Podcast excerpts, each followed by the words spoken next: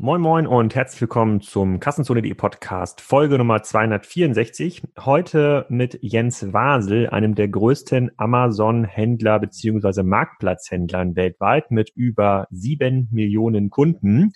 Den Podcast habe ich auch aufgezeichnet im Zusammenhang mit meinem O M R-Gespräch, was ich mit Sven Schmidt und Philipp Westermeier im O M R-Podcast geführt habe, wo ich Amazon auch deutlich kritisiert habe für einige Versäumnisse auf der Plattform, für Händler, für Hersteller, für Kunden.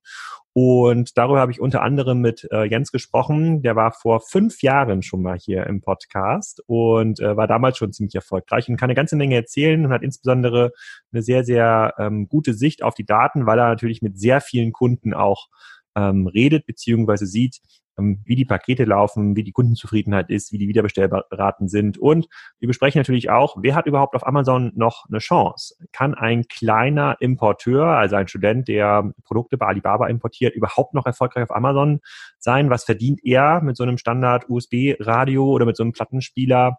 Ähm, wer profitiert davon am Ende und welche Rolle spielen Marken dabei? Darüber haben wir gesprochen und ich glaube, nach dem Podcast sind wir alle ein Stückchen schlauer.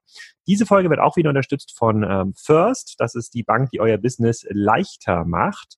Wie machen die das? Erstmal ist das eine Bank, die auf die Infrastruktur der Postbank zurückgreift. Da könnt ihr also auch immer an zehntausend Stellen ähm, Geld einzahlen und äh, Geld abheben. Aber das Konto dort soll euch vor allem Zeit sparen. Das ist für Gründer, Selbstständige und Freiberufler, die ein Geschäftskonto suchen, was smarte Business-Lösungen hat. Und in diesen, in diesen Lösungen sind enthalten zum Beispiel Buchhaltung, Auftragsmanagement und Webseitengestaltung. Da arbeitet Fyrst mit Partnern zusammen, die direkt mit dem Konto verbunden sind. Das heißt, ihr könnt relativ einfach aus dem Konto eure Buchhaltung heraus pflegen, die dann dem Steuerberater ähm, zukommen lassen und spart damit einfach Zeit. Das kommt alles mit null Euro Kontoführungsentgelt ähm, und relativ günstigen Kreditangeboten ab äh, null Komma neunundneunzig Prozent. Und dahinter steckt, wie gesagt, eine deutsche Großbank, also muss er keine Angst haben, dass das Geld da irgendwie weg ist übermorgen. Also schaut mal rein auf fyrst punkt de, f y r s t punkt de, wenn ihr gleich auch ein Amazon-Business starten wollt und ganz begeistert seid, wie Jens Wasel von seinem Business schwärmen. Viel Spaß!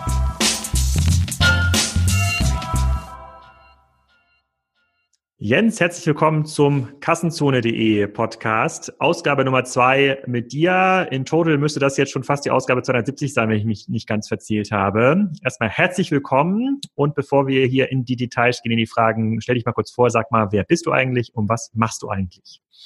Ja, Alex, vielen herzlichen Dank für die Einladung. Ich bin Jens, Gründer und Geschäftsführer von K W Commerce. Ich habe zweitausendzwölf zusammen mit Max die Company gegründet und wir sind tatsächlich ein Marketplace Pure Player. Das heißt, wir positionieren und platzieren unsere Produkte wirklich ausschließlich auf Marktplätzen wie eBay, Amazon, Otto, C-Discount, Preisminister und Co. Ähm, haben da wirklich einen sehr starken internationalen Ansatz. Das heißt, da, wo die Plattformen und die Marktplätze sind, da sind auch wir, also nicht nur in Europa sehr stark, sondern auch U S A, Kanada, Mexiko, Japan, ähm, Indien und Co. Und ähm, haben da drei Eigenmarken, K W Mobile, Calibre und Navaris, haben zweitausendzwölf mit Mobile Accessories gestartet, also alles rund ums Smartphone. Ähm, sind aber mit Navaris zweitausendsechzehn auch in den Markt von ja, Home and Living, Sport and Leisure und Co. Äh, gegangen. Das heißt, wir schauen wirklich sehr stark, wo ist die Nachfrage nach Produkten auf, ähm, auf den Marktplätzen, wie können wir Produkte verbessern und diese Produkte positionieren wir dann ähm, entsprechend. Haben jetzt äh, zweihundertsiebzig Leute über ähm, alle Standorte verteilt und beliefern mit unseren, ähm, ja, unseren Produkten über sechs Millionen Kunden pro Jahr. Und ich glaube, in dem Artikel, den ich dann zweitausendfünfzehn über dich geschrieben habe, da gab es auch ein YouTube-Video schon dazu. Ich verlinke das auch auf jeden Fall ähm, in den in den Shownotes. Das war auch einer der ersten Podcasts. Das müsste noch in den siebzigern gewesen sein, also irgendwie so Nummer Folge zweiundsiebzig, dreiundsiebzig. Da hieß es, wie wird man Amazons größter Händler? Um, kannst du so ein ganz, ganz kurzes Feedback ziehen der letzten vier Jahre? Also es ist ja wirklich schon vier Jahre her, als wir uns gesprochen haben. Und das haben wir auch getan im Rahmen der K fünf Konferenz, als sie noch in München ähm, stattgefunden hat, wenn ich mich richtig erinnere. Genau, das das war noch damals in, in München. Und die K fünf hat ja auch die richtige Entscheidung getroffen, nach Berlin äh, gekommen, da wo wir auch sitzen. Ähm, hat sich tatsächlich in den letzten vier Jahren extrem viel äh, verändert. Als wir damals noch äh, gesprochen hatten, ähm, waren wir noch wirklich extrem auf den, ähm, auf diesem F B M-Modus, will ich das mal nennen. Also wir haben noch sehr viel Ware im Eigenversand versendet. Ich kann mich noch erinnern, um die Zeit hatten wir bis zu dreißigtausend, fünfunddreißigtausend Sendungen an einem Tag, an einem Montag. Das Ganze hat sich jetzt so ein bisschen zu, zu F B A, also Fulfillment bei Amazon, geschiftet. Also wir nutzen jetzt auch sehr stark ähm, die ganzen Logistik-Services von Amazon ähm, direkt. Und da ändert sich natürlich mal ganz schnell die ganze Operations. Also ähm, am Anfang stark auf Eigenversand ausgerichtet, jetzt natürlich eher äh, B zwei B, will ich es mal, mal sagen. Also von kleinen Päckchen auf äh, Stückgut, auf Palette, ähm, entsprechend ganze Trucks werden dann zu Amazon äh, geschickt. Das beeinflusst natürlich die ganze Supply Chain.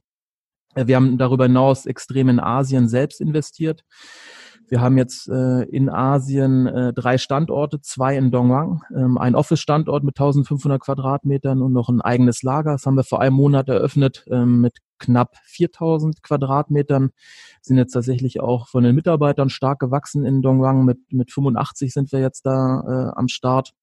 Und Hongkong haben wir einen zusätzlichen Standort eröffnet im März diesen Jahres und sind da jetzt tatsächlich auch schon zehn Leute und treiben das ganze Thema Einkauf, Qualität ähm, äh, entsprechend nach äh, nach vorne.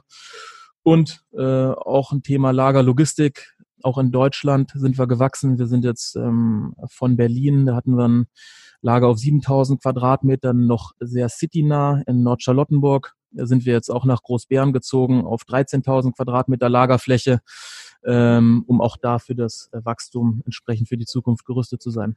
Wir gehen gleich noch mal ein bisschen auf die Details ein, F B M zu F B A. Du bist ja im Grunde genommen das, was die vielen Mitglieder in diesen Facebook-Gruppen, wie werde ich erfolgreich auf Amazon, äh, ähm, was die sein wollen, bist du schon. Äh, da gucken wir gleich nochmal, was dazu gehört, um dahin zu kommen und wie das funktioniert.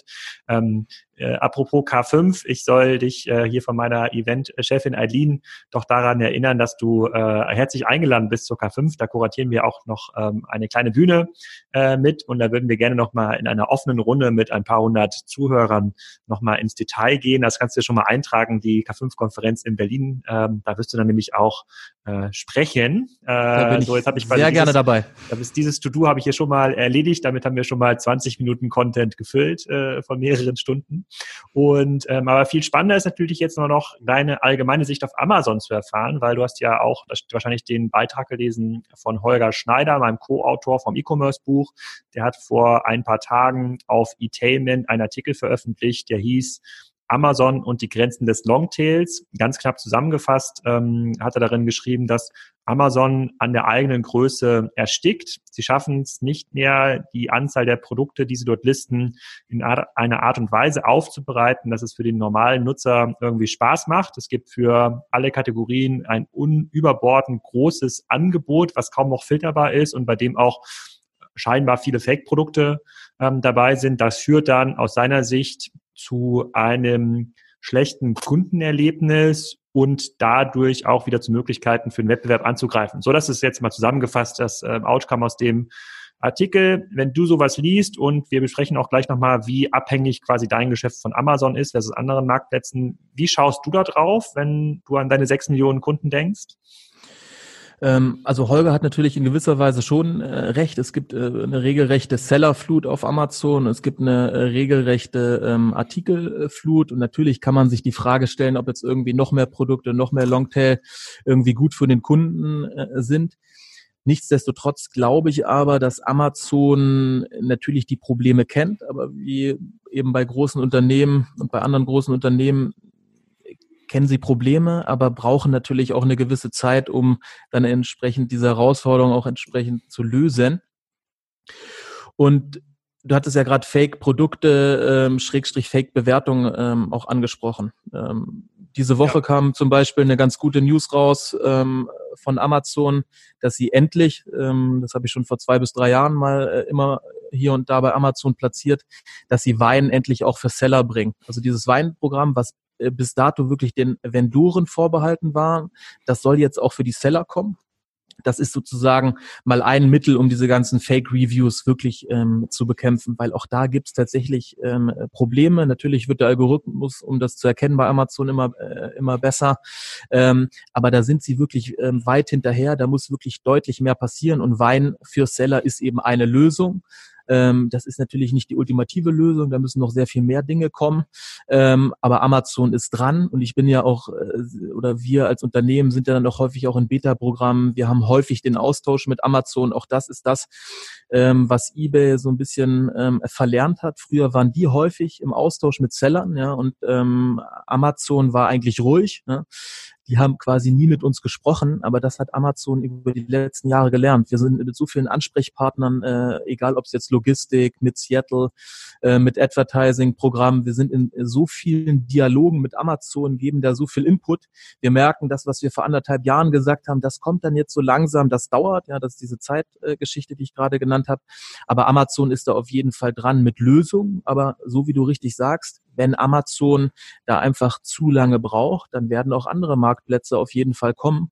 Und wir selber haben uns ja zum langfristigen Ziel, das nennen wir ganz gerne intern B H A G, also Big Hairy Audacious Goal, zum Ziel gesetzt. Wir wollen der weltweit führende Marktplatzhändler werden. Ähm, ganz bewusst nicht der größte Amazon-Händler. Ähm, das heißt, wir fokussieren uns einfach auf Marktplätze, ja. Und wenn eben ein anderer Marktplatz kommt, der besser ist, ja, dann sind wir eben auch da mit dabei.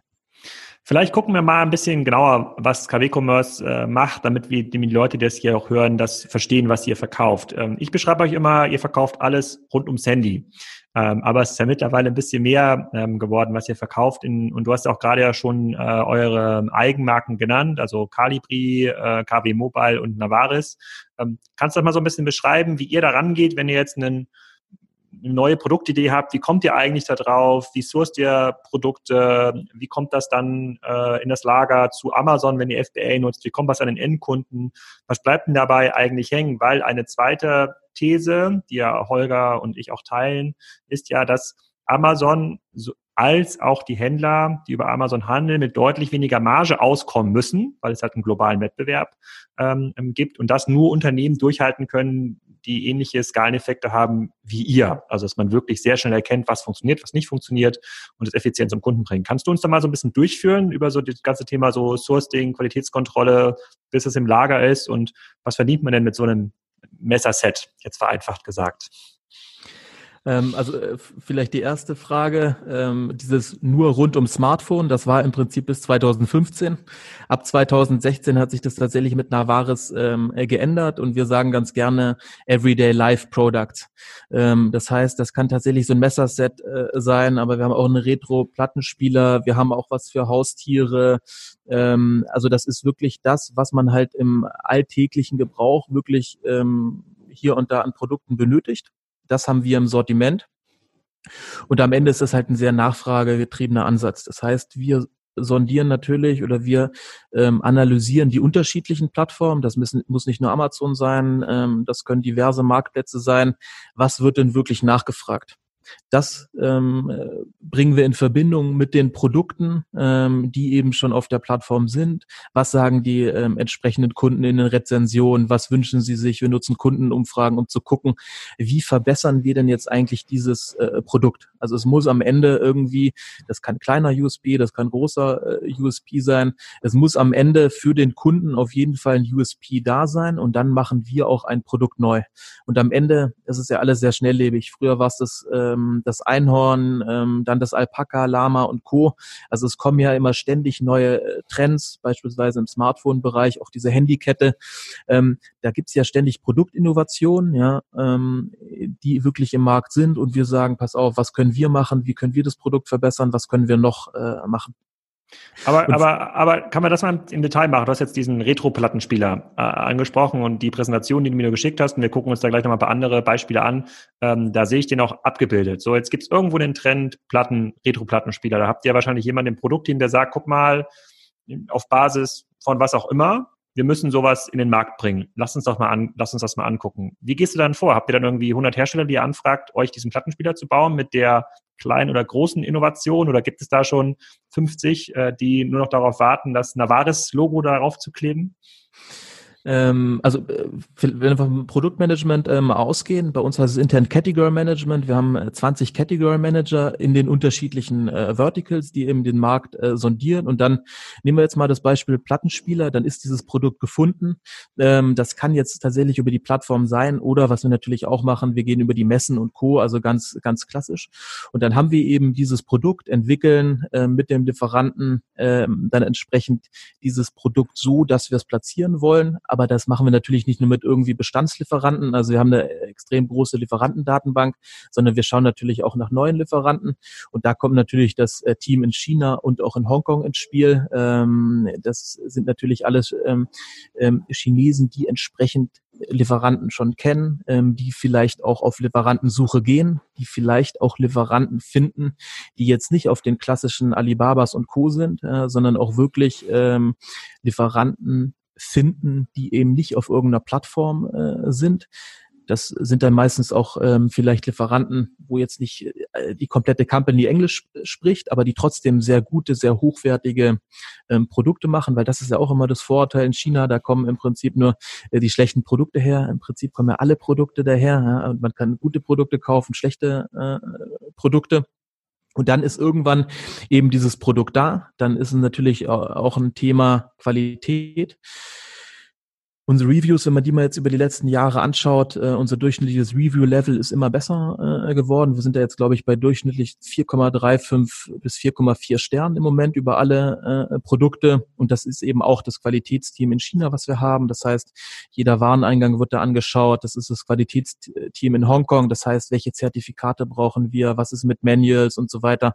Dass eben diese ganzen, ähm, dass dieses ganze Thema inklusive Legal komplett ähm, abgedeckt ist, dann kommt ähm, die Ware in die entsprechenden ähm, ja, F Cs von Amazon. Und das ist, da ist natürlich ein extrem komplexes ähm, ja, Supply Chain-Thema irgendwie dahinter. Das heißt, wir schicken im Moment Direktware in die U S A aus China, direkt nach Japan. Einiges kommt direkt in unser Lager nach Berlin, dann wird es von da wieder verteilt, entweder direkt an den Endkunden oder auch nochmal an die unterschiedlichen Amazon-F Cs, sei es jetzt nach Tschechien, sei es jetzt nach äh, nach Polen. Und so verteilen wir im Prinzip immer auch nachfrageorientiert unsere Ware ähm, weltweit. Können wir nochmal ganz kurz auf den Plattenspieler ein bisschen rumreiten. Äh, was kostet der ungefähr bei Amazon, so ein Retro-Plattenspieler? Circa fünfundfünfzig Euro. fünfundfünfzig Euro. So, wenn du ähm, dir darüber Gedanken machst, der Plattenspieler ist jetzt ein Trend in Europa, vielleicht nicht in den U S A. Ähm, wie viele produziert ihr davon? Oder was müsst ihr, welche Vorordergrößen müsst ihr gehen, damit das für euch produziert wird? Ähm, ja, das ist so ein bisschen auch unser ähm, U S P. Wir versuchen natürlich in den einzelnen Produktsegmenten immer Nischen äh, zu finden. Was wir natürlich auch wissen, ähm, die schwarze Powerbank, äh, die irgendwie Amazon unter Amazon Basics äh, macht, die brauchen wir nicht zu machen. Ja. Ähm, aus dem Markt von Powerbanks haben wir uns schon f- komplett verabschiedet. Ähm, aber wenn wir das Produkt machen würden, dann würden wir halt vielleicht die weiße machen. Also wir versuchen uns immer Produkt, Produkte raus ähm, zu picken, wo natürlich am Ende vielleicht nur fünfhundert, vielleicht nur tausend Stück im Monat ähm, verkauft werden, aber wo am Ende auch der Wettbewerb äh, nicht so hoch ist. Wir wissen aber auch, dass jedes andere Unternehmen deutlich mehr Menge braucht, um eben solche Produkte profitabel zu verkaufen. Aber wir haben uns ähm, entsprechend in der Company, in der Organisation und auch in der Kultur selber so aufgestellt, dass wir eben diese Kleinstmengen einkaufen können, sourcen können und diese Kleinstmengen auch profitabel ähm, verkaufen können. Das heißt, du kannst relativ effizient äh, die Marktplätze arbitrieren. Du kannst sagen, während ein anderer vielleicht diesen Plattenspieler für mindestens ähm, achtzig Euro verkaufen muss äh, und es gibt nur einen Markt für fünftausend Stück über ein halbes Jahr, kannst du sagen, nee, brauche ich gar nicht, ich kann den vielleicht für sechzig Euro verkaufen und tausend Stück reichen mir und ich mache trotzdem noch irgendwie meine zehntausend Euro Marge in Summe auf dem Produkt, äh, die ich brauche, damit sich das Ganze irgendwie lohnt. Kann man das so ungefähr verstehen? So kann man es verstehen und wir würden ihn natürlich dann, äh, nehmen wir das, das Thema, würden für sechzig Euro dann auch entsprechend online setzen, aber mit dem Bewusstsein, dass wir den auch für fünfundfünfzig, fünfzig und fünfundvierzig verkaufen könnten, weil wir eben am Ende wirklich genug Marge auf dem ähm, Produkt haben.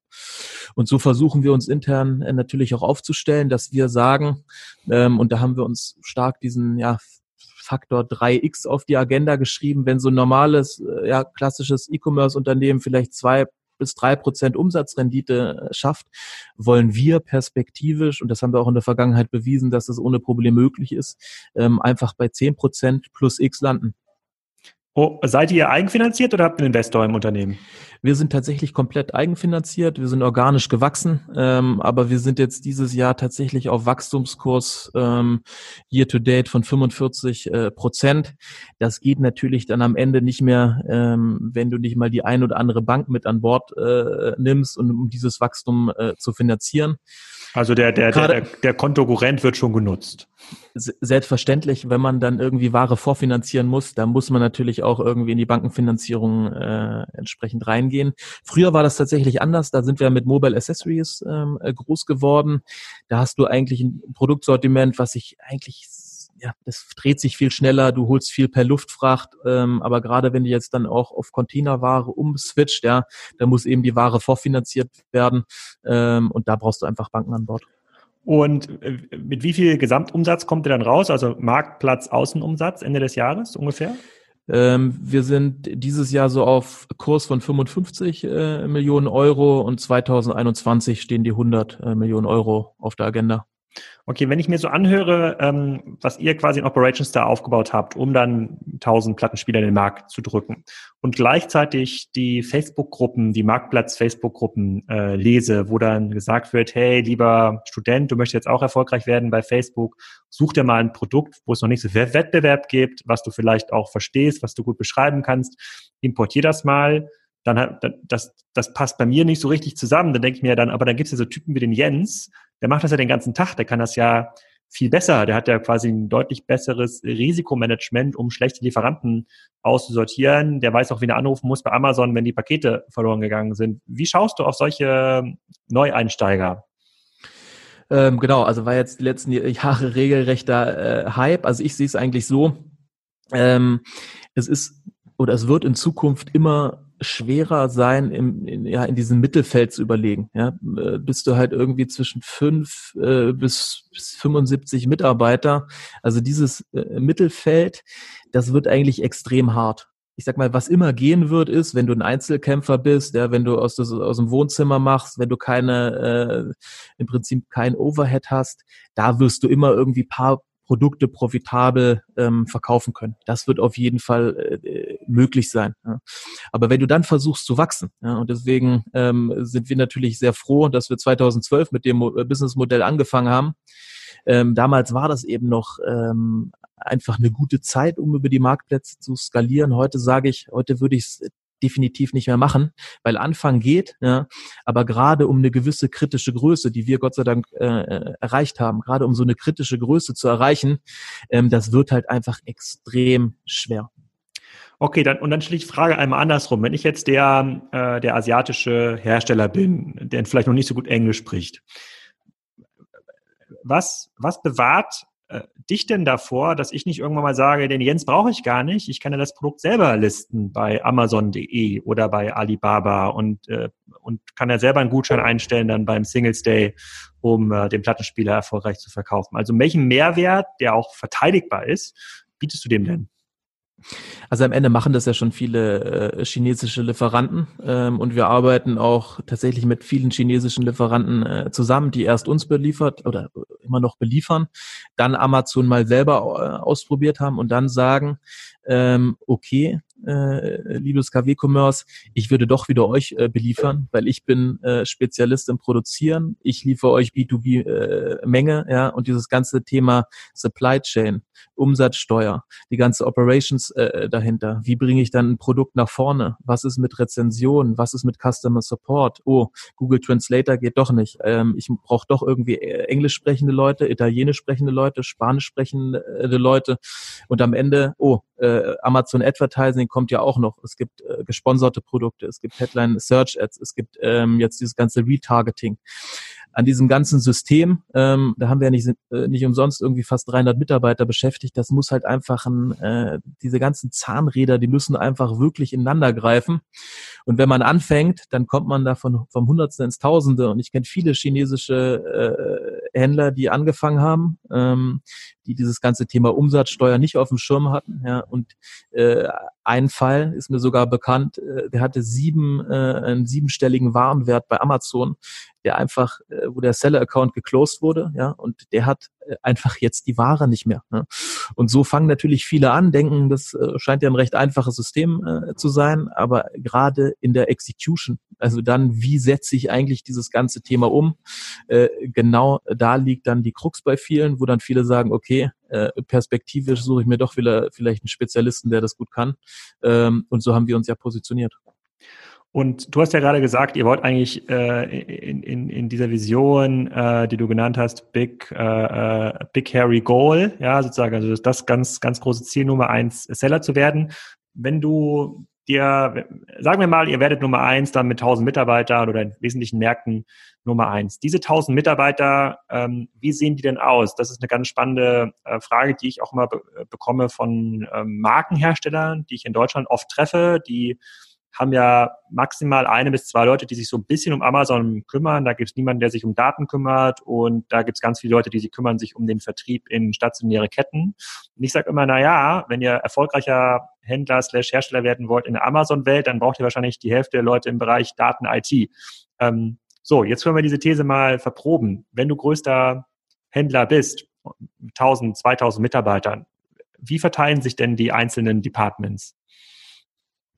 Also vielleicht, wenn ich jetzt mal ausgehend äh, davon denke, wo wir jetzt äh, sind und das einfach dann hochziehe, dann stimme ich dir komplett zu. Das Thema Daten ähm, ist extrem wichtig. Wir haben ja auch eine eigene B I-Abteilung, wo wir jetzt wirklich äh, auch nochmal ordentlich investiert haben dieses äh, dieses Jahr, wo wir auch nächstes Jahr irgendwie weiter äh, ausbauen. B I ist auch bei uns direkt in der I T ähm, wirklich angesiedelt, ähm, alles unter einem äh, C T O.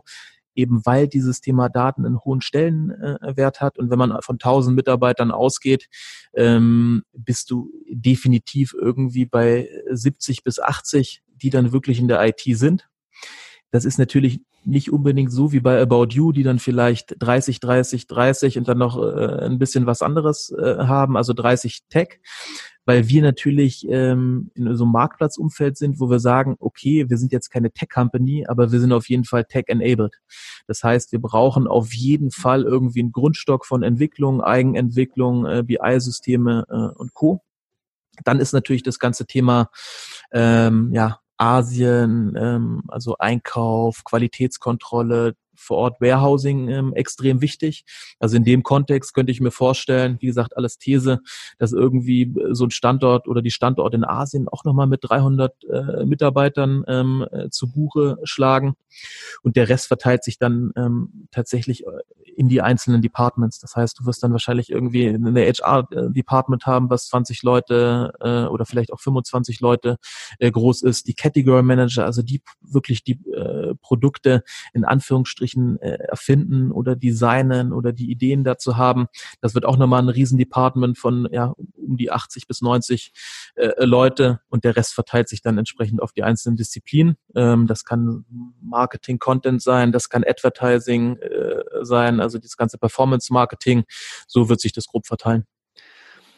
Bei den Kompetenzen, die du jetzt schon aufgebaut hast und bei der Komplexität zum Aufbau dieser Kompetenzen, so wie du sie beschreibst, muss das ja extrem attraktiv sein für Dritte, slash Hersteller oder Influencer, dich als eine Art Service-Unit zu benutzen.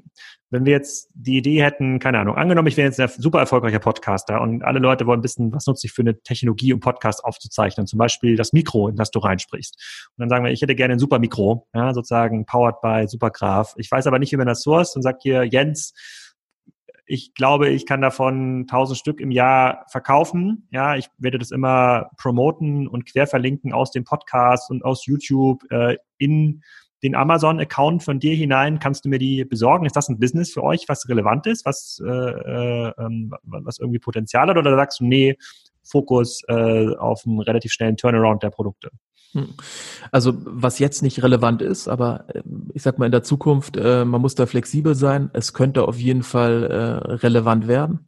Ähm, gerade wenn wir führend auf den Marktplätzen werden wollen, dann ähm, kann es natürlich auch solche Entwicklungen geben. Und wir haben tatsächlich jetzt äh, mit einem Konzept, äh, nennt sich intern bei uns K W Marketplaces, äh, mal hier und da getestet. Also wir sind da... Äh, ja, Kooperationen mit Bosch, mit Z F, mit anderen großen Brands, ähm, wo wir einfach deren Produkte mal auch auf den Marktplätzen platziert haben, ja, ähm, weil die natürlich auch entsprechende Herausforderungen haben intern, ja, wie mache ich jetzt einen Seller-Account, dann ist eben irgendwie drei bis vier Monate die Legal-Abteilung dran, um irgendwie die A G Bs von Amazon zu prüfen, sagt dann, die A G Bs müssen geändert werden, aber Amazon wird die A G Bs nicht, äh, nicht ändern, auch für eine große Brand nicht. Ähm, das testen wir gerade aus, da sind wir mitten in der Testphase, ähm, aber ab, ob das am Ende erfolgreich sein wird, ähm, ob es dann irgendwie einen Case geben wird, das weiß ich einfach nicht. Ähm, tatsächlich sage ich jetzt, es wird wahrscheinlich eher mit kleineren, du sagst jetzt Podcastern, äh, ich sage irgendwie, es wird... Mikroinfluencer, Mikroinfluencer. Genau, also irgendwie erfolgreiche Instagram- ähm, Leute, da wird es wahrscheinlich in Zukunft einige Cases geben, ja, ähm, wenn das dann auch einfach besser mit den Links, mit den Shopping-Funktionen und so weiter äh, funktioniert, denke ich, das könnte auf jeden Fall auch ein Thema werden. Okay, gut, dann, das finde ich schon mal ganz spannend, merken wir uns schon mal das äh, Supermikrofon, äh, ähm, da kommen wir aber direkt zurück zum Thema Marke. So, das Supermikrofon, das erbt ja seinen Markenwert von Supergraf, ist ja ganz klar. Das ist, äh, das ist einfach zu verstehen, das ist eine Markenfamilie, die ist gelernt äh, und äh, auch einfach zu ähm, ähm, sozusagen auch einfach weiterzugeben. Ähm, wenn ich jetzt in verschiedensten Workshops sitze mit irgendwie Hersteller, die sich auch äh, vertikale aufstellen, die digitalisieren, die auch mit uns sprechen, mit mir sprechen, weil Spryker für die irgendwie super relevant wird, um ihr E R P so ein bisschen abzulösen ähm, und Richtung E-Commerce zu gehen und wieder mal so reinschauen in so Kategorien. Dann frage ich mich immer, was ist denn der Wert von so einer Amazon-Marke? Ne? Ihr habt jetzt äh, mindestens äh, drei, die zentral sind, die viele Produkte haben. Und wenn ich jetzt in dem Moment mal nach Kopfhörern suche bei ähm, äh, bei Amazon, dann sehe ich da oben äh, so einen Ad äh, von One Audio, ja, das, äh, die sich als Marke positionieren, habe ich noch nie vorher gehört. Dann äh, den nächsten gesponserten Eintrag von Ludos, Ultra-Kopfhörer, so dann kommt ein Bose-Kopfhörer, dann kommt der nächste Kopfhörer, In-Ear-Kopfhörer, Blue-Car, geräuschdämmende Ohrhörer, dann kommt Antimi, so, nie gehört und wahrscheinlich haben auch, wenn ich da bei einem Audioproduzenten bin, die noch nie davon gehört. Das scheinen ja irgendwie Marken zu sein, ähm, die nur dafür genutzt werden, um nach vorne zu kommen in die Ergebnisse, aber die gar nicht diesen klassischen Anspruch haben einer Marke, Wiedererkennungswert, Sicherheit, Äh, Qualitätsfamilie, äh, Orientierung zu bieten. Wie schaust du da drauf? Hm. Ja, deswegen sage ich auch ganz gerne, das sind halt nicht wirklich Marken, sondern tatsächlich Eigenmarken. Ähm, einfach der Unterschied, äh, eine Marke ist halt tatsächlich dafür da, wie du es gerade eben genannt hast, es gibt ja irgendwie Wiedererkennungswert äh, und Co. Ähm, wir sagen eben ganz klar, ähm, eine Marke auf Amazon oder eine Eigenmarke, ähm, die wird halt nach und nach einfach durch Rezensionen ersetzt. Natürlich hatten wir vorhin Fake-Reviews und so weiter, ähm, ein Thema, was dann auch irgendwie dann negativ wirkt, aber am Ende, ja, wenn halt, wenn du halt auf dieses Thema Everyday Life Products äh, eben schaust, da wo wir unterwegs äh, sind, da ist eben die Marke einfach nicht relevant, sondern man sucht, ja, und wenn der Algorithmus von Amazon, der A neun, auch wirklich gut funktioniert, auch der hat natürlich Lücken und muss ständig verbessert werden, aber wenn er gut funktioniert, dann sollte ja der Kunde mit dem entsprechenden Keyword oder entsprechend mit Voice später auch wirklich das für ihn relevante Produkt finden, ja. Und da sind die Rezensionen, ja, und das Kaufverhalten viel wichtiger als die Marke selber. Okay, gut, da würde ich jetzt aber einwerfen, ähm, weil Amazon eben nicht in der Lage ist, äh, Fake-Rezensionen effizient rauszufiltern bisher, also es wird ja eher schlimmer gefühlt, äh, beziehungsweise weil ähm, Unternehmen sehr schnell Produkte einstellen können, bei denen Amazon gar nicht schnell genug hinterherprüfen kann, ob das echte Produkte sind oder ob das totaler Mist ist. Ähm, ich habe letzte Woche erst eine Sendung von Marktcheck gesehen zum Thema ähm, Powerbanks. Da gab es quasi zwei Powerbanks, glaube ich, ähm, haben sie auch von Wish bestellt, aber ich glaube, die hätte man genauso gut auch bei Amazon kaufen können. Ähm, die hatten dann verglichen mit der Nennleistung nur null Komma eins Prozent äh, der Kapazität. Ähm, wie, wie schätzt du das denn ein? Also für mich als Kunden verliert es natürlich deutlich an Attraktivität, wenn jedes zehnte Produkt, was ich dort irgendwie finde oder möglicherweise auch bestelle, eigentlich gar nicht den Leistungen entspricht, die ich erwarte und mir dann auch die Rezensionen nicht wirklich helfen, weil sie sich auch einfach äh, faken lassen. Ja. Das ist so, und äh, da hatte ich ja auch gesagt, da muss Amazon dringend ran, aber das ist ja auch so deine Wahrnehmung und äh, auch die Wahrnehmung, die natürlich eng an diesem Thema dran sind, ja, die sich viel mit E-Commerce äh, beschäftigen, ähm, die wissen das natürlich, aber irgendwie der eigentliche Amazon-Kunde, ja, der weiß ja wahrscheinlich noch nicht mal, ob er bei Amazon selber kauft oder bei einem Händler. Ja, und der hat sich auch mit diesem äh, mit diesem Thema Fake-Rezension auch noch nicht wirklich auseinandergesetzt. Der Kunde hat auf jeden Fall noch den äh, den Trust in die Rezension. Wenn der natürlich wirklich mal nachhaltig beschädigt ist, dann haben wir ein äh, Riesenproblem, dann hat Amazon äh, ein Riesenproblem, aber das ist ja im Moment einfach nur nicht der Fall. Also im Moment hat man ja einfach noch ähm, oder hat der Kunde noch ein Vertrauen, ja, und findet auch noch meistens das Produkt, was er, ähm, was er haben will, aber da gebe ich dir recht, wir sind da so ein bisschen am Scheideweg, da muss jetzt wirklich was passieren. Okay, aber da bin ich, da bin ich nicht ganz bei dir. Also gut, das ist ein bisschen ge- gefühlte Wahrheit und schwer objektiv zu äh, belegen oder widerlegen. Ich bin der Meinung, dass ähm, online unsere Serviceerwartungen und die Qualität so massiv erhöht hat, dass wir man es eben nicht leisten kann, jede zehnte Lieferung ein bisschen zu spät zu liefern. Und wir nehmen diesen Podcast jetzt auch verspätet auf, weil zum Beispiel Amazon dein Mikrofon, vor dem du sitzt, äh, auch zwei Tage zu spät geliefert hat oder D P D in diesem äh, in diesem Fall. Das heißt, ähm, das, äh, das Kauferlebnis wird schlechter, das Kauferlebnis, dessen Erwartung Amazon selbst ganz nach oben gesteckt hat. Vor vor zehn Jahren wäre zwei oder drei Tage Lieferzeit ja sensationell gewesen. Aber heute sage ich, hey, das kann ja gar nicht sein, dass das so, dass das so spät kommt. Und ähm, da würde ich halt eher deutlich kritischer sein und bin deshalb auch sehr, ähm, sehr skeptisch über die Zukunft von Amazon, weil diese Probleme, diese Themen, die sind ja seit Jahren bekannt, wie du es auch schon sagst, und trotzdem schafft es Amazon nicht, trotz erheblicher Investments, weil möglicherweise die Produktvielfalt zu groß ist oder weil die technischen Systeme äh, nicht in der Lage sind, das zu handeln, diese Qualität herzustellen. Wobei sich für mich dann so deutlich die Frage anschließt, und ich bin mir nicht ganz sicher, ob wir da in der Folge zwanzig fünfzehn noch drüber gesprochen haben, da war ja eine der populären Marken, eine der Marken, bei der wir gesagt haben, hey, die haben es richtig schlau gemacht, die sind schon richtig groß geworden, war Anker. Ja, kann, können wahrscheinlich auch die meisten Kassenzone-Hörer ähm, ähm, da was mit anfangen. Ähm, Anker ist eine Marke, die auch über das Thema Mobile Accessories groß geworden ist, insbesondere äh, mit dem Thema Ähm, äh, mit dem Thema Powerbanks.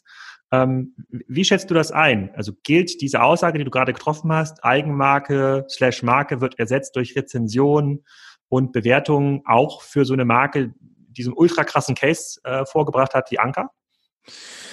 Also vielleicht mal so die, das erste Thema äh, mit der Lieferung. Ähm, du hattest ja erst gesagt, ja, Amazon hat zu spät geliefert, dann äh, bist du ja noch auf D P D äh, so ein bisschen rüber geswitcht. Und das ist ja genau das äh, Problem. Ja. Ähm, nicht Amazon äh, hatte ja irgendwie tatsächlich zu spät geliefert, sondern D P D. Ja, und es ist egal, ob es irgendwie D H L ist und Co. Ja. Aber auch das Problem hat ja Amazon äh, frühzeitig erkannt, ja, und baut jetzt auch irgendwie eigene Dienstleistungen aus. Am, Stichwort Amazon Logistics, natürlich auch viel irgendwie mit Subunternehmern. Aber sie wollen eben diese Geschwindigkeit den Leuten zur Verfügung stellen. Ja, sie wollen dieses Lieferversprechen einhalten. Und ich habe jetzt tatsächlich auch mal unsere äh, ganzen Bestellungen äh, ausgewertet mit den ganzen äh, Tracking-Nummern und Co. Also man merkt, besonders in der Weihnachtszeit, so eine leichte Tendenz, ja, dass es schwächer wird, ja, also beziehungsweise schlechter wird die Lieferzeit. Aber overall kann man schon sagen, dass wirklich die Liefersprechen äh, zu, ich sag mal so sechsundneunzig Prozent eingehalten werden, was wirklich ein ganz guter, äh, ganz guter Wert ist. Hast du da einen Vergleichswert mit äh, letztes Jahr, gleiche Zeit? Ähm, habe ich nicht ausgewertet. Ähm, ich habe jetzt einfach mal, weil, weil du es ja im Vorfeld schon mal irgendwie angedeutet hast, äh, Stichwort zwanzig fünfzehn äh, genommen und das ähm, einfach dagegen gehalten. Also wir liegen ungefähr äh, ungefähr gleich. Da gibt's so eine Regi- einige Regionen, die sind irgendwie Ausreißer. Da gibt's einige ähm, Paketdienste, die sind so ein bisschen Ausreißer. Aber in der Summe ähm, ist es wirklich sehr, sehr ähnlich. Mhm. Und okay. Vielleicht ist... ja. Okay, dann, dann, äh, ja, wir haben schon uns ein bisschen verquatscht hier quasi so ein bisschen an diesem Markt und Amazon-Thema, aber ich würde gerne noch mal so ein bisschen auf dein Business äh, zu sprechen kommen. Äh, und zwar im Eingangs, äh, Eingangsstatement hat mir auch gesagt, oder hast du auch gesagt, du willst ja, dein Business ist ja nicht K W Commerce sozusagen Number One äh, Amazon, sondern K W Commerce Number One Marktplätze. Wie relevant sind denn für dich andere Marktplätze, beziehungsweise sind auch asiatische Marktplätze wie in Alibaba für dich heute schon relevant, um ähm, Endkunden zu erreichen? Und wie schätzt du auch im europäischen Kontext ähm, die Aktivitäten von eBay ein? Ähm, also Nummer eins, asiatische Marktplätze sind noch nicht ähm, relevant. Wir hatten äh, irgendwie mal AliExpress äh, ausprobiert, ähm, ja, um gerade den russischen Markt auch zu erschließen. Das hat leider nicht so gut äh, funktioniert. Wir hatten auch... Ähm, nicht asiatisch, aber wir hatten jetzt auch mal Wish äh, probiert, was ja auch ständig in aller Munde ist. Mhm. Das hat für uns leider auch hinten und vorne nicht ähm, funktioniert. Warum?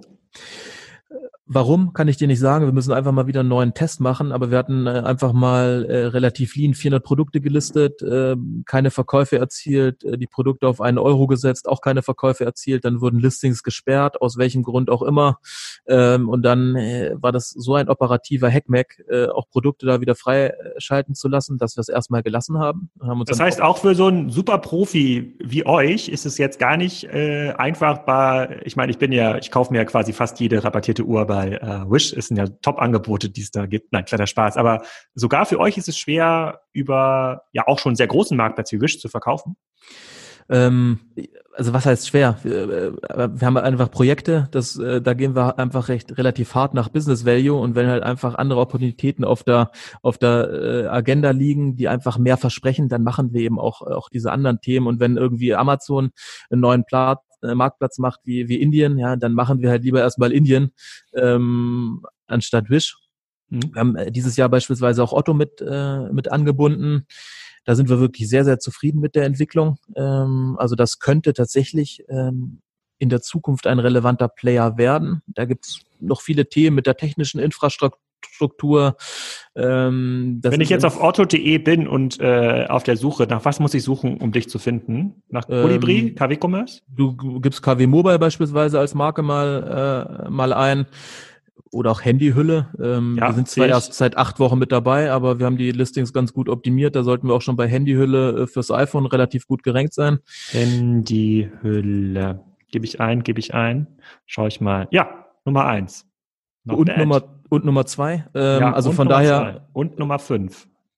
Ja, also wie gesagt, wir sind seit, äh, deswegen nicht Nummer drei, wir sind erst seit acht Wochen mit äh, mit dabei. Aber wie gesagt, auch dieser äh, Marktplatz, äh, das könnte für die Zukunft tatsächlich äh, sehr, sehr relevant sein. Wie gesagt, technische Infrastruktur, äh, das wird noch ein, äh, ein Thema sein. Die müssen auch noch viel in diesem Marktplatz-Thema lernen. Aber äh, wir sind da auch im guten Austausch mit Otto. Und da freue ich mich einfach, äh, auch als K W Commerce viel Input äh, zu liefern. Und dann hattest du ja leider noch äh, noch eBay angesprochen. Das ist ja eigentlich. Was heißt leider? Ich bin ja, ich muss hier an dieser Stelle mal Marc Steyer grüßen. Ich bin ja der größte eBay-Fan ever, wenn immer es da ein Produkt zu einer besseren Kondition. Ich bin ja der Erste, der dort kauft. Ja. Also eBay war ja unser erster Marktplatz. Ja, mit eBay haben wir angefangen. Ähm, natürlich hängt da auch so ein bisschen das Herz, äh, Herz dran. Aber leider ähm, haben die viele Themen in den letzten Jahren verschlafen. Das Thema Rezension ist, ist, ist, ist nicht nur Jahre, sondern äh, gefühlt äh, Jahrzehnte einfach zu spät gekommen. Das Thema ähm, Prime, was Amazon hat, gibt's bei bei eBay immer noch nicht. Ähm, da gibt's Versuche mit Fulfillment, ja. Aber sowas muss eben einfach kommen, um wirklich sich gegen Amazon entsprechend positionieren zu können. Natürlich hat eBay, äh, kannst du als U S P sehen, ja, die verkaufen äh, die Ware nicht selber. Aber auf der anderen Seite kannst du auch wieder sagen, nur weil Amazon selber die Ware verkauft, wissen die eigentlich, was will der Kunde, wie muss man Produkte beschreiben und so weiter, und können eben so kundenorientiert äh, arbeiten. Also das ist irgendwie, kannst du irgendwie aus beiden Blickwinkeln betrachten. Aber eBay ist einfach ein Marktplatz, der wächst über die letzten Jahre äh, einfach nicht mehr so stark. Das Wachstum ebbt wirklich extrem äh, ab, und in äh, einzelnen Ländern, da, da wächst im Prinzip gar nichts mehr. Ähm, also und, das ist im und, Vergleich zu Amazon wirklich äh, nicht gut. Und äh, wenn du jetzt mal Anteiligkeiten anschaust, jetzt nur für Deutschland, äh, Amazon punkt de versus eBay für euch, wie, wie muss man das sozusagen, zehn zu eins, fünf zu fünf, sechs zu vier? Ähm... Da würde ich irgendwie so sieben zu eins äh, sagen. Mit der also da Tendenz, dass die, dass die Lücke größer wird. Mit der Tendenz, dass die Lücke größer wird, weil, äh, also wenn es mit Otto schon so weitergeht, könnte Otto äh, Anfang nächsten Jahres schon, schon eBay äh, überholen. Sogar für ein Sortiment wie euers?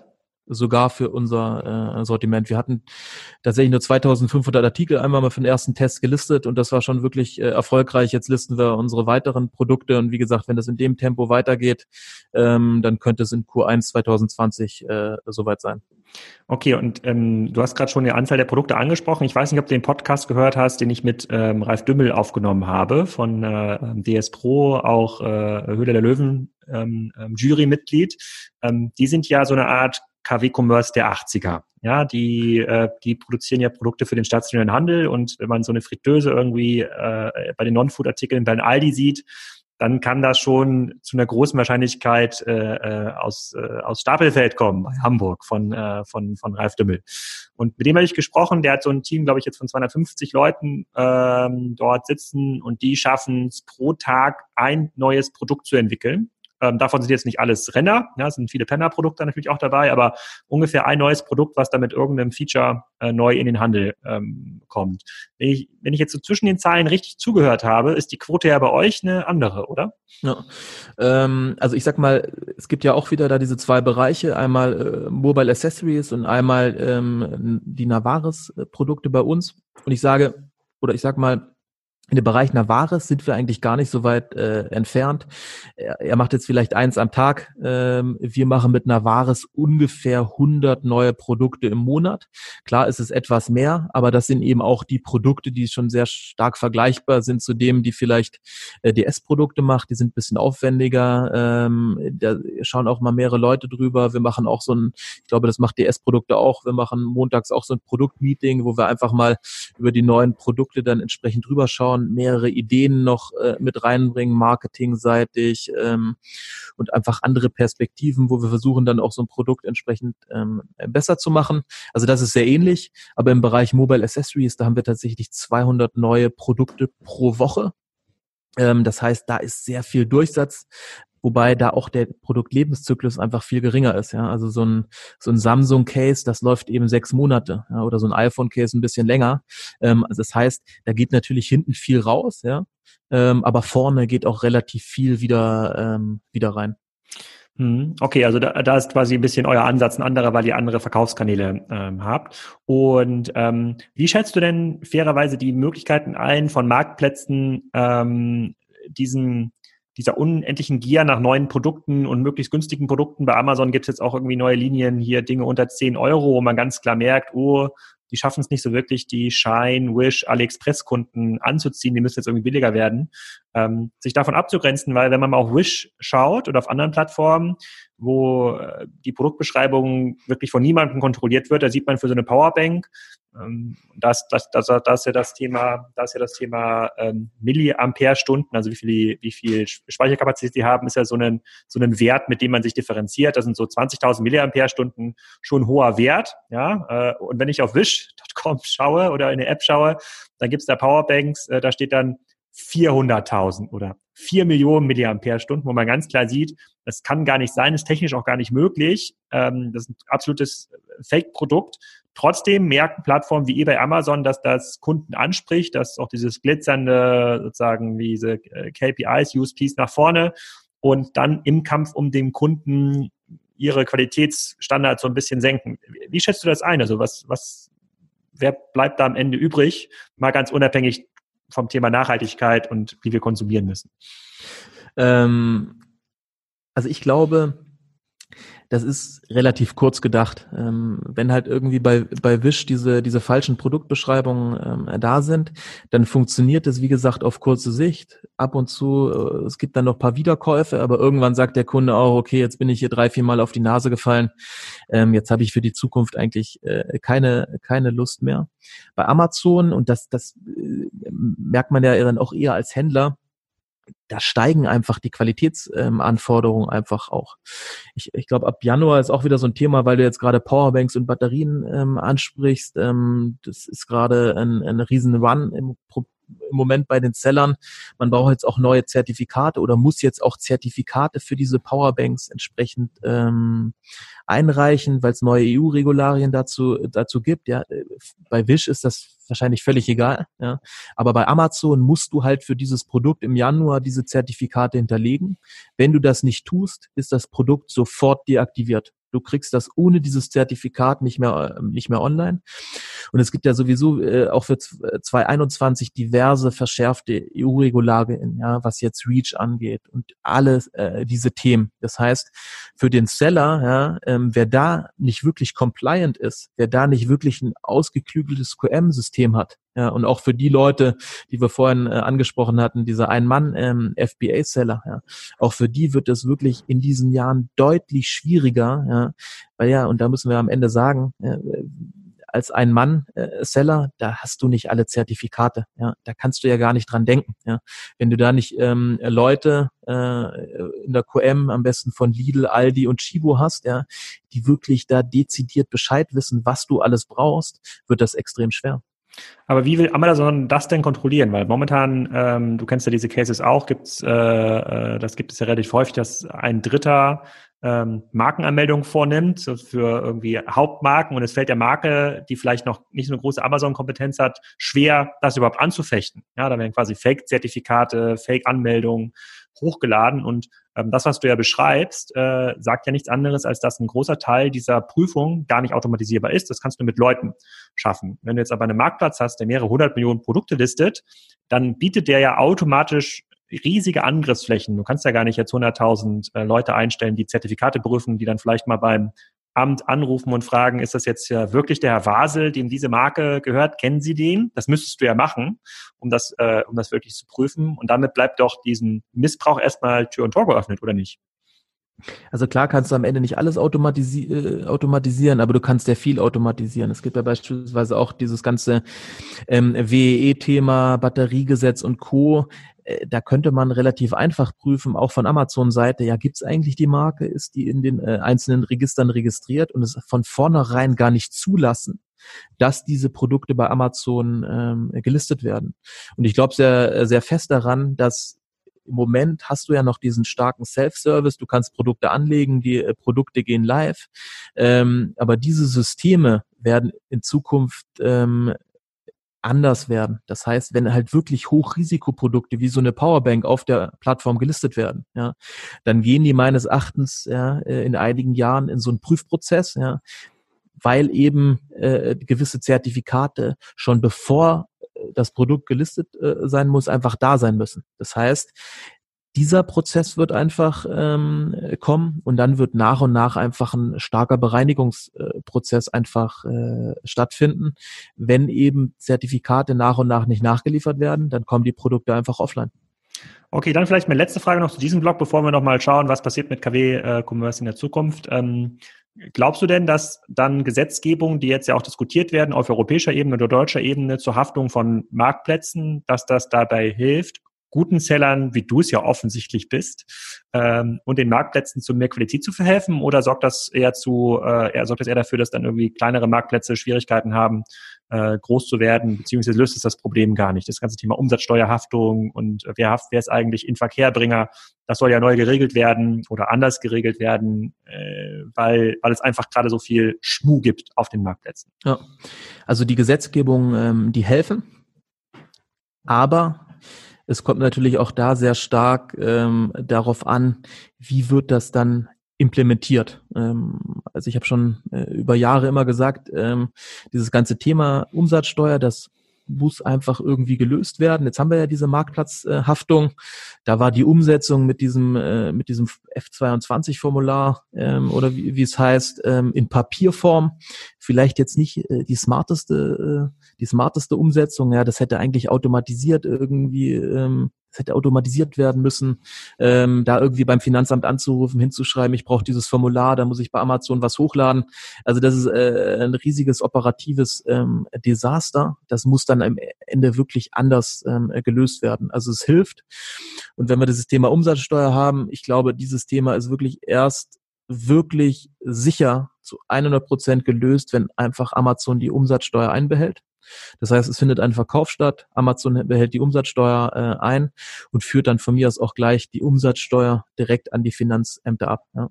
Dann hat zumindest auch der chinesische oder amerikanische Seller, sind ja nicht nur die Chinesen, ja, ähm, die tatsächlich dann die Umsatzsteuer nicht, nicht abführen. Dann könnte dieses Thema gelöst sein.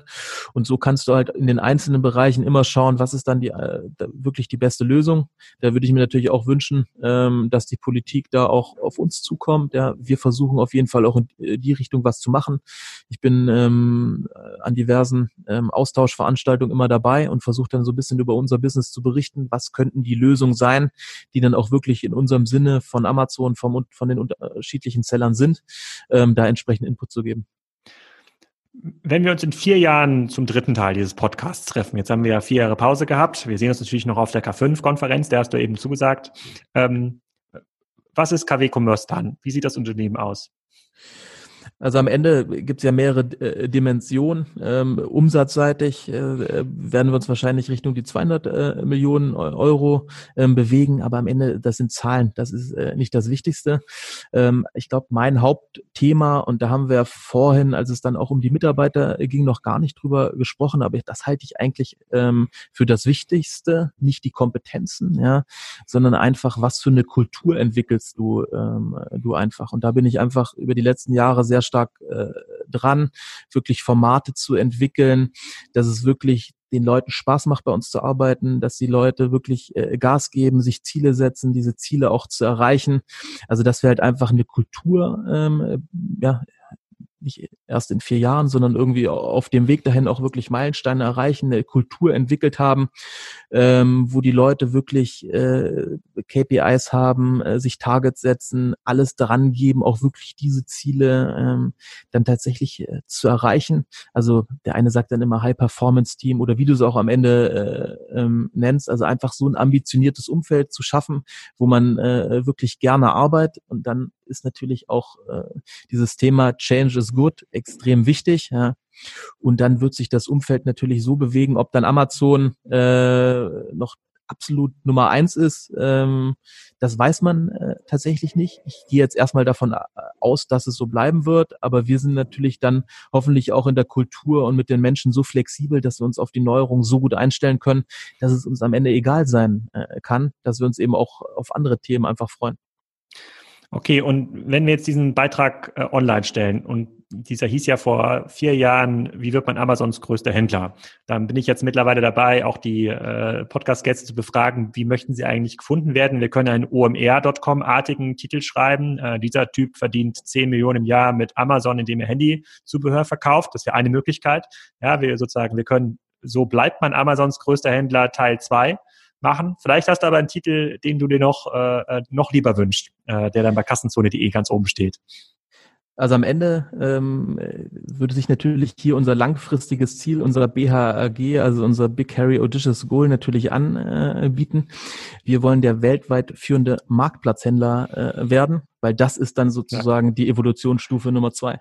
Okay, der weltweit führende Marktplatzhändler in Klammern bald. So, so schreiben wir den Titel, äh, dann, so schreiben wir den Titel aus. So, wir Absolut. Verlinken natürlich nochmal so ein bisschen in eure, in eure Stores rein, ähm, in den Shownotes, da kann man sich die Produkte mal ein bisschen anschauen, äh, und, äh, sich nochmal informieren. Wir sehen uns, ähm, spätestens bei der K fünf in, äh, sozusagen im Real Life. Und ich bedanke mich recht herzlich, äh, für die vielen Insights und, äh, dass du natürlich dem einen oder anderen Studenten, der noch U S B-Lautsprecher importiert, hier auch ein bisschen die Hoffnung genommen hast. Vielleicht äh, machen die Leute jetzt wieder richtige Jobs. Vielen Dank, Jens. Alex, vielen herzlichen Dank. Bis dahin. Ciao, ciao. So, in den nächsten Folgen, so rund um Weihnachten, äh, bekommt ihr nochmal eine Spezialausgabe von mir im äh, Online-Marketing-Transformation-Podcast. Äh, da gibt es ein ganz, ganz spannendes äh, Interview, kann ich hier schon mal vorweg sagen, bei dem wir nochmal den Markt rekapitulieren und so ein bisschen erzählen, was eigentlich passiert ist und wer in diesem Marktumfeld, äh, in dem Amazon und Co. die Vorherrschaft innehaben, noch gewinnen kann. Und äh, wir nehmen noch eine Folge auf, wenn wir das schaffen, rund um Weihnachten äh, mit Boris Lokschin, meinem Co-C E O von Spryker, um euch mal zu erzählen, was in den letzten ein bis zwei Jahren, so lange ist es tatsächlich schon her, als wir die letzte Folge aufgenommen haben, bei Spryker passiert ist. Und dann haben wir schon ein paar Folgen im Kasten, die dann im Januar ausgestrahlt werden, unter anderem mit Pierre Harfeld, mit dem ich mich darüber unterhalten habe, wie diese ganzen Akquisitionen von Lutz X X X L zu bewerten sind, äh, mit äh, ähm, Adi, einem der Gründer von Captain und Son, auch Gründer von Charles, zu seinem Business. Extrem spannende Folge und eine Folge mit Richard Borek, bei dem ich äh, mit ihm darüber rede, was jetzt in diesen zwei Jahren in Braunschweig eigentlich passiert ist mit seinem Unternehmen und inwiefern diese ganzen Digitalisierungsinitiativen, die wir vor zwei Jahren mal andiskutiert haben und angestoßen haben, bisher gefruchtet haben.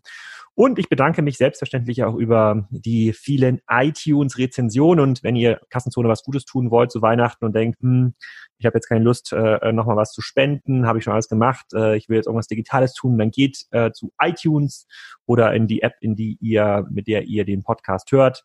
Ähm, schreibt dort eine nette Rezension zum Kassenzone-Podcast, wie zum Beispiel die letzte von Geheimagent. Äh, sehr lustiger Name, der geschrieben hat, mit einer der besten E-Commerce-Podcasts, immer wieder gut, mit unbezahlbaren Einsichten, die man nur hier bekommt, in Kombination mit Exciting Commerce und Cheftreff ersetzt oder übertrifft das für mich den Besuch einer K fünf. Weiter so, gäbe es T-Shirts, würde ich eins kaufen. Tja, da muss ich mich wohl jetzt über die Weihnachten an den Spreadshirt-Shop setzen und nochmal ein paar Kassenzone-T-Shirts mit lustigen Sprüchen produzieren. In diesem Sinne, habt einen besinnlichen dritten Advent und euch noch ein schönes Wochenende. Thank you.